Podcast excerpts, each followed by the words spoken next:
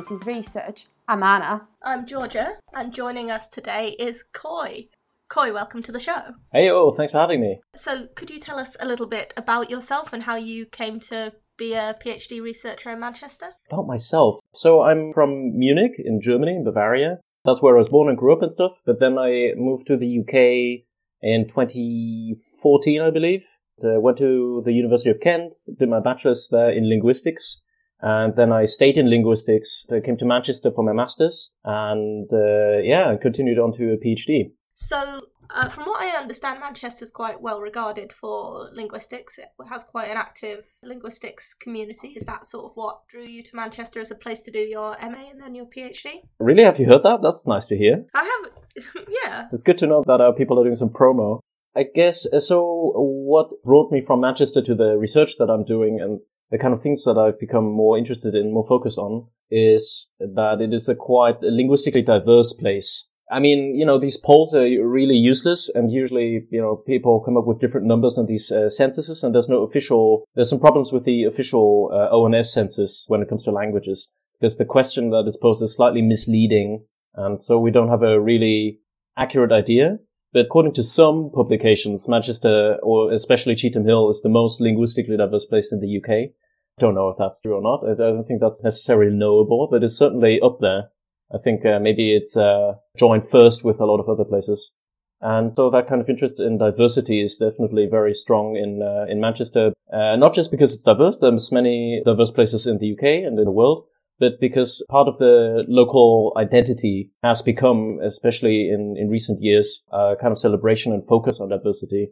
And that then expresses itself through kind of different research networks and, and, funding and things like that, and support from the council. And perhaps you could tell us a little bit about your research project and uh, how that all fits in. Sure, yeah. I remember clearly when I came up with it. Came to Manchester, and as you probably know, uh, if you apply during a master's, uh, you've barely arrived. Maybe you've been here before, but like uh, I had uh, recently arrived, I didn't know uh, many of the staff, and uh, I was kind of pacing in the library because it was November, and you have to submit funding applications and the PhD applications in like December, January. But I had no idea what I wanted to do, and I was pacing in the library. I had like uh, a stack of books in front of me, and I was reading about things about linguistic diversity and language policy, language planning, things like that.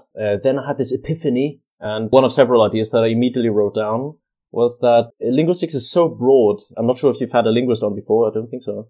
Uh, but um, have you? No. No, we've had someone from translation studies.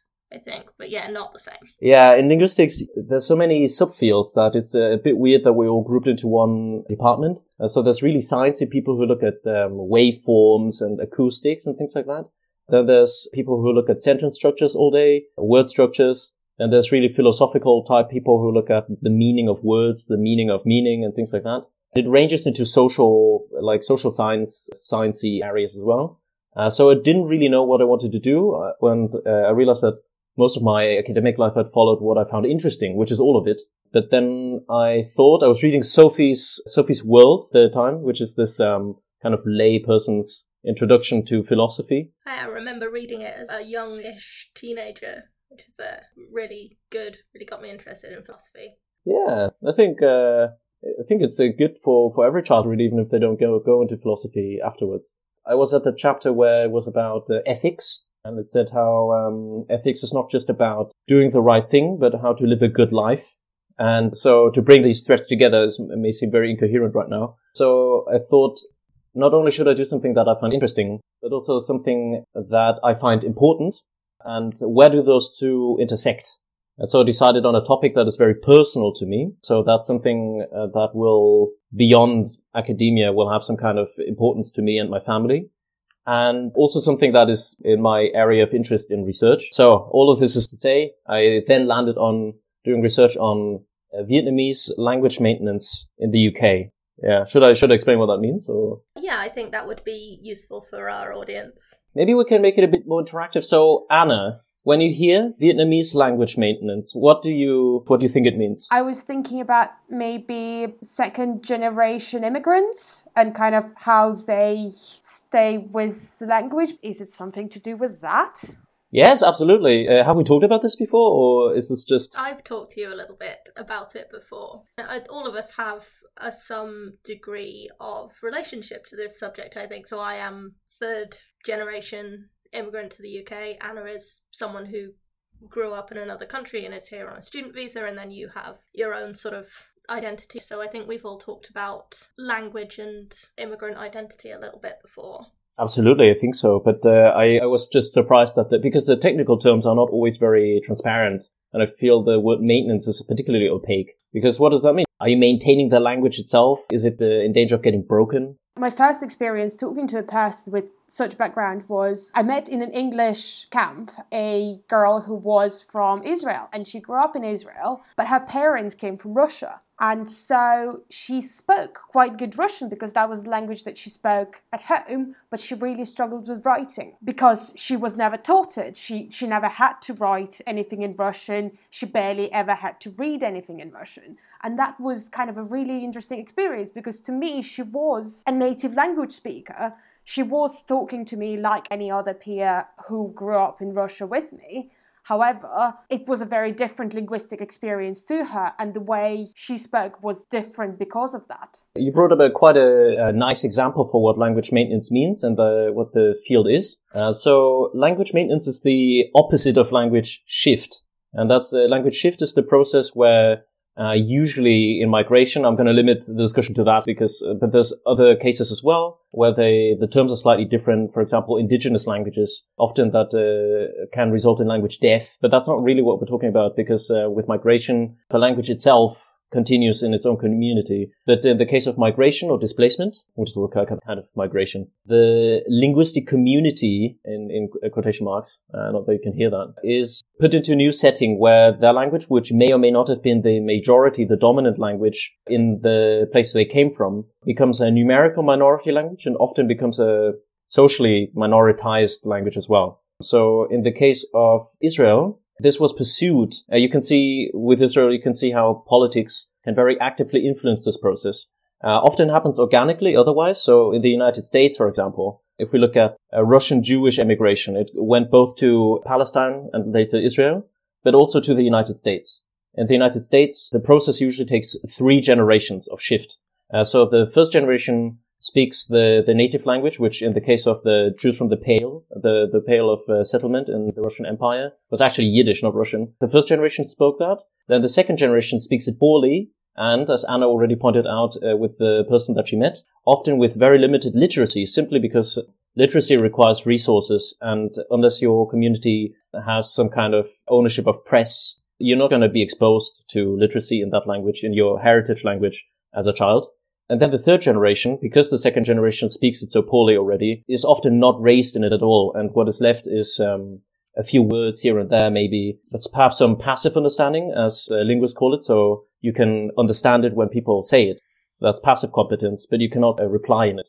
But in Israel, uh, because of you know historical, I guess political reasons, this process was accelerated and directed. The state, the, the Jewish agency, even before the state, had a vested interest in uh, promoting Hebrew, the revitalized variety of Hebrew, modern Hebrew, as the sole language of, of uh, usage in all domains in Israel. So when the first aliyah, so the first immigration wave came to Palestine and then Israel, they were actively encouraged to switch from Yiddish or German or whatever language they may have spoken before to Hebrew. And nowadays it's a more complicated facet. So the Russian immigration to Israel now is uh, after the dissolution of the USSR. So these Jews, for example, did not speak Yiddish. Uh, they had been linguistically assimilated. They were mostly Russian speakers, not exclusively, but mostly. And because of economic reasons and uh, social reasons, Russian Jews in Israel often live in so-called peripheries and a little bit isolated from everyone else. Uh, that is bad in, in some ways, in other ways, if we speak about it objectively, it means that they often are able to maintain Russian, even though they're not encouraged to. And there's many shops that have Russian uh, writings on the storefront, for example. Whereas Amharic, the language of the Ethiopian Jews, often shifts after one generation. So not even three. Often the, the parents are so strongly encouraged to speak Hebrew to their children that they do so, which means that the second generation does not even pick up any Amharic. And that is a huge break in communication so the interest that researchers have in language shift and language maintenance is one ideological. I don't think that is necessary to, uh, that's nothing to be ashamed of. So we want to promote diversity and we believe that diversity is good. And there's some research that shows that it is good.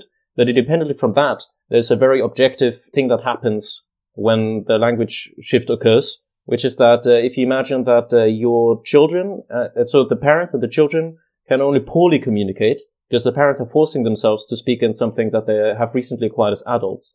The children become very fluent speakers in only that language. So there's a little bit of a gap in communication. But then perhaps the children go to the so-called home country and to meet their grandparents and they're entirely unable to communicate uh, except through interpreters, which is heartbreaking and is psychologically and socially very destabilizing for a family because it is good for the child to have some kind of bond with the grandparents, especially in the younger years. So, one of the things that you've talked to me about before is the reaction to this thing that's happening in the third generation where they don't have any of the heritage language, which is that quite often third generation young people become very interested in acquiring their heritage language and sort of making up for something that they feel they didn't gain from their parents. Do you think that's also got something to do with these feelings of not being able to communicate with grandparents and having a sort of generational break? I wonder, uh, is it the outcome or is it uh, has it common factors, right? Does it have common causes? So one of the reasons immigrants often do shift, or the descendants, the immediate descendants of immigrants shift, is that they are in a disadvantaged social or economic position. So they feel an immense pressure to fit in somehow. And that's, you know, then the messaging from the, from the, uh, the surrounding majority society, the dominant society becomes important. In some places that doesn't mean that they intentionally neglect their language, but in some cases it does. So in the UK, for example, it started, I believe, under Gordon Brown, who associated English not being spoken at, in the home associated it indirectly with uh, terrorism, which is an outrageous and, and completely baseless accusation. But uh, if, you know, people aren't linguists, most people are not linguists. So if you as a parent who's trying to somehow build up a life for yourself and create opportunities for your children, hears on television and or on the radio that the PM is saying uh, you shouldn't be speaking your own language at home, and it is somehow necessary in order to be British um, or American or Israeli uh, to speak the dominant language, then you will think twice about continuing it. And it also requires a great deal of energy, which many immigrants, it depends on why they immigrated and how they immigrated, but many immigrants don't have that kind of energy or, or support network in order to pro- um, maintain the language.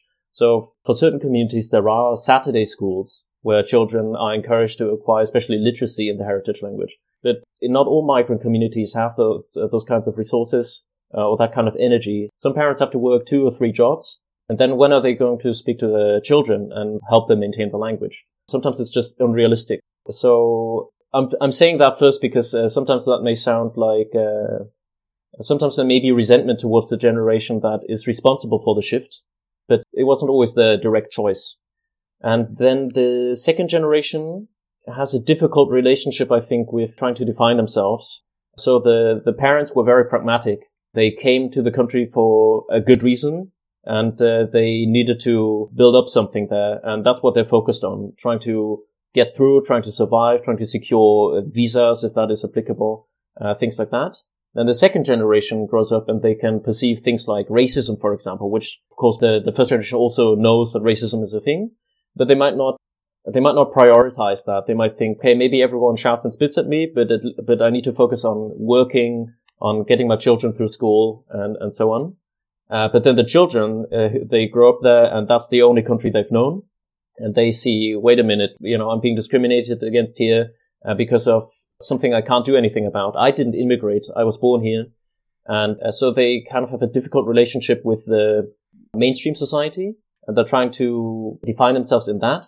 And they might also have a difficult relationship with their parents, not, not, you know, not in that way, but like it might be difficult for them to associate the heritage with anything else than the relationship uh, to their parents, which may be very good, but it may not be, may not form like a cultural part of their identity, but rather just that's the family, that's my parents in the in the shop. But they're the third generation. They are free of a lot of those uh, pressures, and uh, what they want is not to. They're not trying to fit in. Uh, they know who they are. What they're trying to find out is what makes them unique. They're trying to rediscover their roots and they they talk to the grandparents. So these are the original immigrants now, and they find it in, they find these stories interesting in a kind of like abstract way because they're not their parents, so they don't deal with them on the same kind of level. And sometimes the social factors have changed around that as well. So in, in Israel, there's a huge revival of Arabic. So the, the so-called Mizrahi Jews, so the ones from Arab countries, they spoke Arabic or Jewish form of Arabic. They shifted away from that to Hebrew. But now we see a lot of young musicians uh, rediscovering Arabic music and uh, writing songs in Arabic and things like that. But that is a change in the circumstances of their families. But it also reflects a change in the attitudes of society. I don't think the you know the Zionist project about making Hebrew the, the one and only thing is as aggressive anymore these days. I mean, it's still there, it's still in the air, kind of but they have no need to aggressively promote it anymore because there's no one really to compete with them anymore. I hope I answered some of your question. So, how does this then apply to the Vietnamese community in the UK? This is the exact question that I was about to ask. Bringing us back around. So, Vietnamese is my heritage language, that's why I chose it. And I grew up in Germany where there's quite a large so called Vietnamese community. I've become we're working on is a little bit critical about the term community. But let's leave that aside. I'm going to use community now to refer to uh, ethnic categories. Uh, so there's a large Vietnamese community in Germany. So when I when I wrote the proposal, I assumed it would be the same or even larger in the UK. I don't know what that was based on. I guess that shows my lack of knowledge at the time. And that is something great about uh, choosing a PhD topic because you can force yourself to learn more about it and force yourself to engage with something that may be a difficult topic. Uh, as it turns out, the Vietnamese community in the UK is not really a community and it is uh, way smaller. I saw so many Vietnamese people in Germany. By Vietnamese, I now mean ethnic and or from Vietnam because firstly, Germany took a lot of the boat people. For those who are not aware, there were three large immigration waves in the late 20th century. And the boat people was the largest wave, and that was in the 1980s. And my dad, for example, was part of that. My mum is a bit more complicated, but she's technically part of the same immigration wave. A lot more of those were accepted by various German municipalities and then eventually by state governments and then eventually by Germany itself, like the Federal Republic, the, uh, West Germany. And at the same time, there were large for the kids who remember the Cold War, there was the socialist uh, sister republics, not just the USSR ones, but all the socialist sisters, except if there were actual tensions, uh, often exchanged uh, workers. So a lot of Vietnamese people landed in Poland, Czechoslovakia, and the German Democratic Republic, East Germany. So when the wall came down, uh, or when the Iron Curtain fell, more appropriately, the East German Vietnamese people became German Vietnamese people in general. And then more came from Czechoslovakia, well, Czechia and Slovakia, and uh, from Poland. So that led to a quite large group. But that's quite unusual. Like, it doesn't happen that way everywhere. And as I found out, it didn't happen like that in the UK. The UK took far fewer uh, refugees in the first two waves. And Thatcher only uh, said, we will take some, but only from the Hong Kong camp. Hong Kong at the time was British, for kids up there and that was 10,000 and there was family reunifications and things like that. And the ones from the Hong Kong camp, half of them approximately ethnically Chinese. So that's actually why they were refugees because Vietnam was at war with China in the 80s briefly, but uh, that led to a lot of ethnic tensions and the Chinese Vietnamese uh, the Sino-Vietnamese were persecuted officially and unofficially. The property was taken away in parts. Um, so that led to an immigration wave from that particular ethnic group and uh, they landed in the refugee camps together with the Kinh Vietnamese, the ethnic, the Vietnamese Vietnamese people. But obviously, on paper, they're just all Vietnamese uh, refugees. But that now results in a situation that uh, if someone was, say, to do a research project on the Vietnamese uh, community in the UK, that person would find out that half of them are ethnically Chinese, which isn't a problem or anything, but it was a big surprise. And that also means that Vietnamese is not the heritage language. The heritage language is Cantonese. And that's also interesting. I mean, in like social science kind of things, you take a, a, problem in your research and you turn that into an additional question. So now I've written about ethnic connections, intermarriages, how that influences language maintenance, Cantonese and Vietnamese and these families. And it's actually quite a nice thing There's a Vietnamese restaurant in Manchester led by a first generation immigrant and uh, she is ethnically Chinese. She's Sino-Vietnamese because she grew up in Vietnam. She speaks Vietnamese as well, but in her family, the heritage language is Cantonese. The restaurant menus are in English, Vietnamese and in, uh, in Chinese, in Chinese writing. Then across the road from that restaurant, there's a Chinese restaurant and there the menu is in English, in Chinese and in Vietnamese. So they are aware of each other. In fact, the first uh, refugees that came to Manchester, they found jobs in Chinese-run businesses, either because of ethnic connections or because of perceived cultural similarities. And so there is actually a lot of good feeling between those so-called communities. Uh, it's not, it's not a real, I mean, it started with ethnic persecution, so it may seem like uh, they, they might be hostile towards each other, but that's not the case necessarily with the Sino-Vietnamese people in the UK. It's really interesting. I suppose that there's a sense of that there's a shared immigrant identity that goes beyond particular sort of ethnic associations or linguistic ones as well, I suppose, but just sort of having the status of being an immigrant in a country that's not been ethnically diverse for very long probably has a big influence on forming relationships between those communities. Yeah, I mean, it can be an opportunity, right? So there have been Chinese uh, British people for a much longer time uh, because of, you know, again, kids out there because of Hong Kong and Manchuria and, you know, British colonialism. And that meant. I love that you keep directing this to the kids. like we have a lot of kid listeners. I don't know. also, before you mentioned kids who remember the Cold War, to be able to remember the Cold War, you need to be at least 33. As I said, kids, right? I don't know. no, I'm. I feel like I'm at risk at developing this habit where I throw out things and assume that everyone knows what it means, which it can be condescending a little bit if it comes across wrong, like as you know, or like obviously, comma something. So I'm trying to avoid that. Yeah, it's a good habit to get out of, and you know, to be considerate of. Everyone learns something for the first time at some point, yeah. just because it now seems obvious to you. There was a time when you didn't know it. Yeah. I just think it's really uh, the idea of Cold War kids. like, uh, yeah, I'm still a kid. you know, if one listener uh, feels seen by that, then I will have reached my goal. kids out there, Cold War kids, Anyway, so for the kids out there, again, because of British colonialism, there, there have been Chinese people in, I'm using this sloppily, but like Chinese people in the UK for a longer time, for several decades. So they have been able to establish businesses and uh, they were kind of a known, a known unknown among the, the white British population. I mean, if, if you're going to be seen as Chinese anyway, you might as well I mean, you, you don't need to, but they thought it might be a good economic opportunity to integrate with them. That's also an interesting thing I've been doing with the term integration. Because if uh, I talk to someone, an informant, let's say in anthropology, or participant in linguistics, a person, I talk to a person, and that person had a story where before he came to the UK, he was in one of those Hong Kong refugee camps, and his uncle told him to learn Cantonese before coming to the UK, because that would help him through life.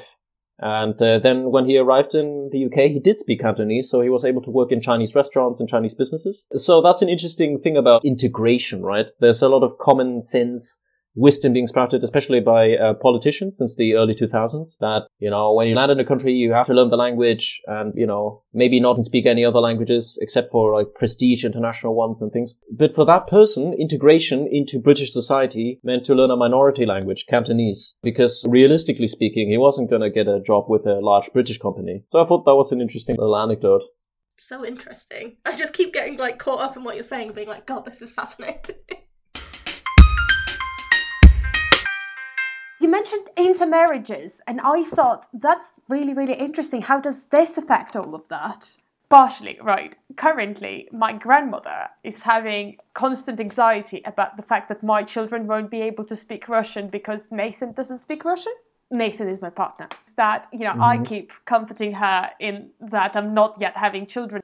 But like, how does this how does this affect that? Yeah, and is it even possible? That's really interesting. I'm gonna, you know, uh, since you volunteered yourself, I'm gonna use you as an example for for this kind of thing. That is a subfield that I found out about. There's so many subfields. I like that actually. It's like find something that you think is niche and it's a whole world and people have written about it since the 50s and it's great. And that's called family language policy, as the term suggests. It's about uh, what parents decide to speak in the home. And there's a lot of self-help books out there you to do this or that. But there's also studies that follow it up. Some of them record what parents actually do. and then compare it with what they think they do, which is never the same in linguistics. You know, you never, you never speak the way that you think you do. And for a while, what was really popular is the OPOL thing. So one parent, one language. The idea was that in order to create a trilingual child, some kind of super child experiment, each parent would speak only their language. And if hearing the other language, uh, the parent should pretend not to understand and uh, and redirect the child to use the appropriate language. And that would so go the self-help books uh, result in the amazing, super intelligent uh, child who's fluent in three languages. That sounds really stressful for the child. Yes, it is. A lot of these things, I think there's a tendency for high achieving parents to view their children as projects. I think that's because they've seen their whole lives as various projects in which they've achieved a great deal of success.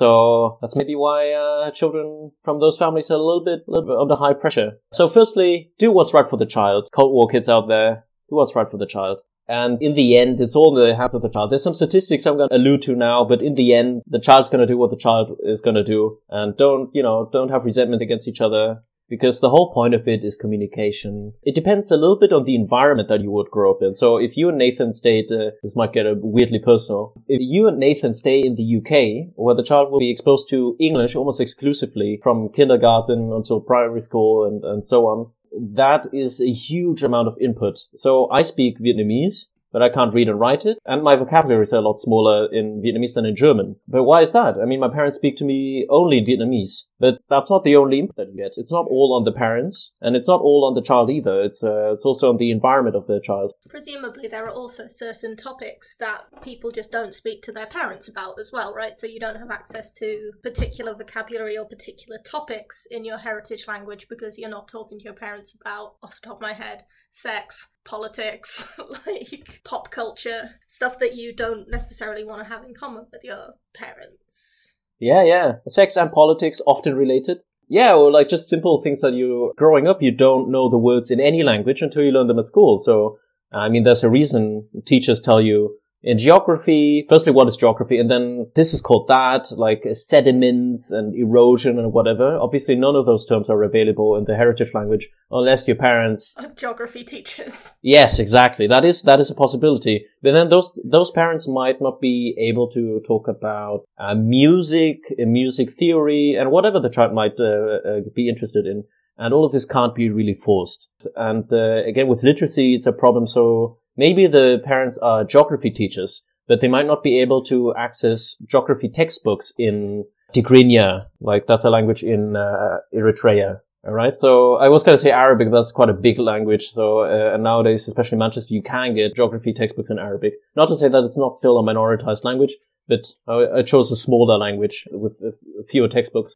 So, uh, Anna, if you're Nathan's future potential dream child that is very excited to meet their grandmother, is growing up and uh, speaking to uh, you in, in Russian, uh, certain topics that don't come up, and you you don't know which those are. So and uh, you're not supposed to force yourself to talk to to them in in about particular topics just because of out of some commitment to some project right? So you want to develop a loving relationship, and those will be the terms that they will uh, learn primarily in in Russian, presumably. So you know, love and and proud and and hugs, you know, those words, which is great. I think that's already very important because when you speak a language, you, what you really need is an emotional connection with it. But still, you know, that problems with literacy might come up and so on.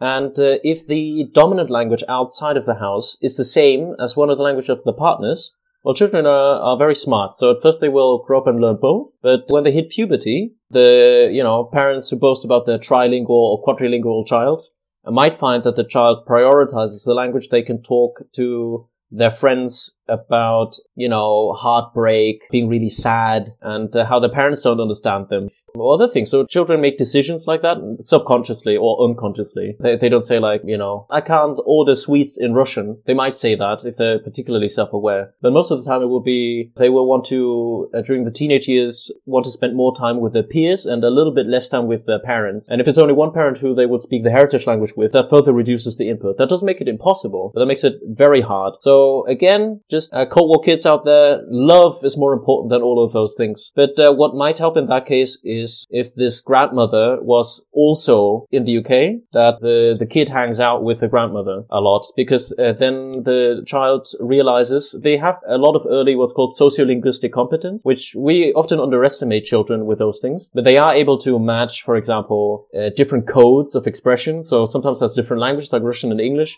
but even colloquial versus formal language and things like that. They are able to match that to people. Even little children know that you shouldn't speak to a police officer the same way that you speak to a friend. And even a very small child will be able to know, hey, this is not Anna, this is Anna's grandmother. So I will speak only Russian now because I can't ask for chocolate in English and get chocolate, right? So in the end, the thing that you want with this linguistic connection is a familial connection. Not to get all mushy here, but that's true right? What you want is for the child to be able to connect with family members or their family's history. So prioritize what you actually want first, I would say, and the language will come automatically with that. Because if the child has a lot of fond associations with Russian culture, Russian children's television, uh, Russian family members, then they will maintain the language over time anyway, because they will want to be in a WhatsApp group with their Russian family members. They will want to share Russian YouTube clips with, I don't know, I'm trying to be modern and cool here, but, uh, you know, Snapchats and Instagram, whatever. We usually ask people if they have sort of a funny anecdote or something from their research to share. I'm prepared, yes. I got really nervous because Oh no! I don't want to come across like I'm, I'm a really serious, you know, just to be clear to you Cold War kids out there, I'm not very serious and sad and talk about uh, how hard life is all the time, right? But I really struggle to come up with funny anecdotes, not because they didn't happen, I'm sure they did, but I don't remember them that well, but I came up with two, right? I'm gonna throw both of them in there, then you don't have to pretend that either of them is funny, like we can just uh, all just take it in. So one of them was when you do ethnography, so I do ethnographic fieldwork. That sounds really cool, and you may or may not have romantic images of the person with the notebook who's going to some remote location and whatever. If it's urban ethnography, it is a little bit more ordinary than that, and you have to kind of connect to people in a very anonymous setting. So I really struggle to find people who are Vietnamese who can ask questions about speaking Vietnamese and being Vietnamese in Manchester. But I saw that there was a street where there were several shops and restaurants, a cafe and barber shops. And some of them were clearly Vietnamese. But I didn't know which ones. Uh, someone had pointed out there's this barber shop next door that is owned by a Vietnamese father. So I went into a barber shop and I sat down and I was a bit intimidated. I didn't really need a haircut, but I needed a, a, way in. And I'm shoved into a chair and this person comes to me and speaks to me. And I think, uh, well, that's a strange Vietnamese dialect. And I reply in Vietnamese. And then we do this back and forth for a few seconds. And then I realize, you're Chinese, aren't you? And he's like, yeah, you're, you're Vietnamese, right? I was like, yeah, sorry, I thought you were. But then I couldn't say, I don't need a haircut. I just wanted to find someone of my same ethnicity. That's rude. So I got the haircut then I walked down the street again and I saw the barber shop that I actually wanted, which had a Vietnamese name and like a Vietnamese uh, thing on the storefront. It's like, well, now my hair's too short. I can't go in there. I have to find a different way. you have to go back in a month when your hair's grown back. exactly. Uh, those are the romantic, you know, and harrowing techniques that we are forced to employ in ethnography these days. Another one was uh, went into uh, all the Vietnamese restaurants and asked people questions if they were willing. And at one point came into this Vietnamese looking restaurant. It had like quote unquote authentic uh, Vietnamese decor, like alluding to Vietnam, not like in any other way. And uh, I asked the waiter came like three or four times, and each time I asked her more questions. I looked at my notebook with questions and then I put it away again and I asked questions. And I figured out over the course of the conversation that she's Filipino. Ethnically, I think, I think she's British. She had an English accent, but uh, she's ethnically Filipino. Her colleagues are all Filipino. And she also mentioned that most people who come there are also Filipino. And I was like, well, that's interesting, but it's not really, don't know how much I can write about that. And I left and I never came back. But then that same restaurant opens a stall near to campus one day and I, they sell Vietnamese food and I was having a bad day, you know, and I thought maybe some comfort food. And I started queuing and then the person who is serving the customers looks up locks eyes with me and says, Aren't you the guy who came in a couple of months ago and asked me all these questions? And I was shocked. Firstly, I don't expect social interactions ever unless they're scheduled in advance. Uh, so I was kind of stumbling. And secondly, doesn't she have thousands and thousands of customers? How did she recognize me? Yeah, an incredible memory for faces. But then I suppose you must have stood out as someone who was asking a lot of questions. But still, like that's amazing. And you had really short hair after all of those haircuts. I was the only bald. Yeah, yes. really. this completely bald guy who just kept asking me questions. yeah, and in hindsight, it was very memorable. Yeah, and that made me it made me wonder whether I should change my research subject to Filipinos in the UK, just so I could uh, extend this uh, connection that I had built up. But Yeah, carrying on chatting up this girl. So, has your research given you an opinion on where the best Vietnamese restaurant in Manchester is? ooh, I don't know if I can. Uh... You don't have to say who it is. Do you have a favourite?